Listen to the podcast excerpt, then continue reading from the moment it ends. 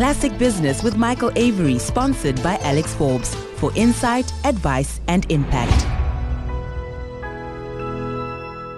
Welcome back to Classic Business, and time to look offshore a little bit with Brian Rushmere, investment analyst from Levantine & Co, a Cape Town-based independent offshore investment management firm who believes recessions are obviously a common occurrence during investment cycles, so it's important that investors keep their reserves and remain focused on their investment goals. And he also believes a diversified global multi-asset strategy is a prudent approach to navigate the uncertainties that we're seeing at the moment. Brian, welcome.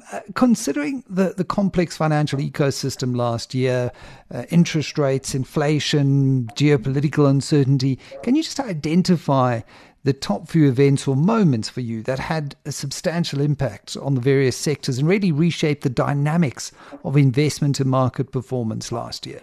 Hi, Michael. Yeah, that's a great introduction. And yeah, just if we focus on what happened in the US market, it's been a year of ups and downs. Obviously, the main theme is the inflation fight that the Fed had to deal with. But if we look at what key elements happened, key events, I would say, through the year, started off at the beginning of the year, Microsoft investing in OpenAI, which are the makers of ChatGPT. And I think most of us know how that took over the globe, the powers of AI and how it can be used. And I think everyone was able to use that product in their own capacity, and they just propelled, the powers of AI across markets and for, the leaders of the bigger companies around the world. And that's just propelled a lot of the investment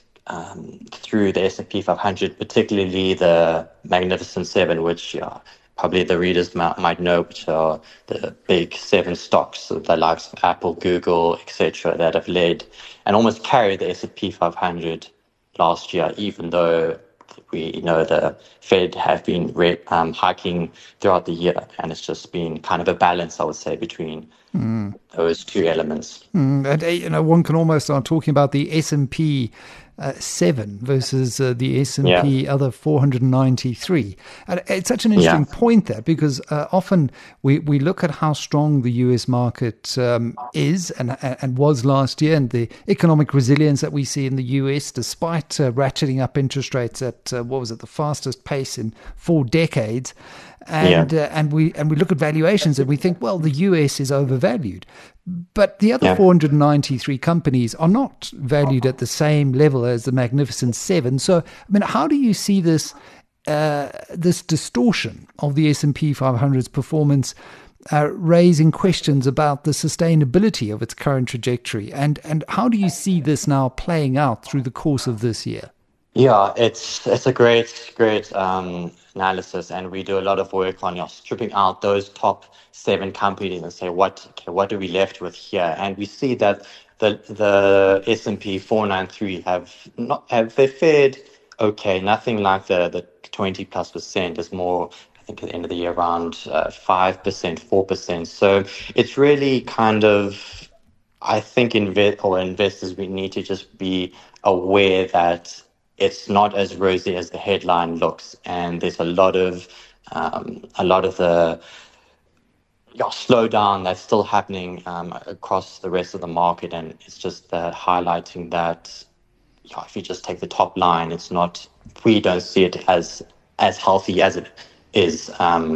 It definitely is okay for now, but I think the time it takes for the Fed rates to really infiltrate the markets can still take some time, and that's what we kind of looking forward in 2024. Do you think that R word, it was something we were talking about at the beginning of last year, the risk of recession seemed to be on everyone's lips. It did fade, though, because of those lag effects, I think, that we saw from the Fed. It does take time from the time you hike rates to the time that you really start seeing a major impact in the real economy. Do you think that risk is now elevated this year? And what would your advice be for investors in the event that we do see a recession in the world's largest economy? Yeah, I think, last year it was the most anticipated recession of all time. And that was everyone was expecting it. And it just made sense if you look at all the economic indicators. And I think a lot of what, at least the US consumers, they had a bunch of savings and that were accumulated post-COVID.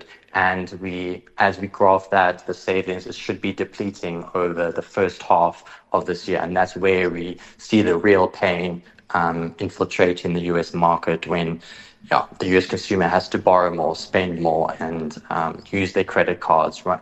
Use up their savings. And that's where we see kind of the potential recession. I think we, at our company, we preparing for both kind of avenues of outcomes, and that's what I think I can recommend for the listeners out there is making sure that you are prepared for either outcome. I like to compare long-term investing with managing or selling it on a sailboat, and if you're on the waters and the wind changes, you just need to be able to adjust your sails. It's not that things have changed, the dynamics have changed, but do you have the tools and opportunities to take advantage of the recession? It's, in my mind, a great opportunity to get into those investments at much better prices and therefore almost less risk. If you're buying assets that are extremely overpriced, it can work out, but it's just when you look for those opportunities in a recession, it's more about taking advantage and not being scared of recessions. That's kind of how I would look at it. Brian Rushmere, thank you very much. Investment analyst from Levantine & Co., based in Cape Town, an independent offshore investment management firm, saying that recessions are obviously a common occurrence, but one needs to be able to build some ability to respond to what is a very uncertain future into 2024. You're listening to Classic Business. Classic Business with Michael Avery, sponsored by Alex Forbes, for insight, advice, and impact.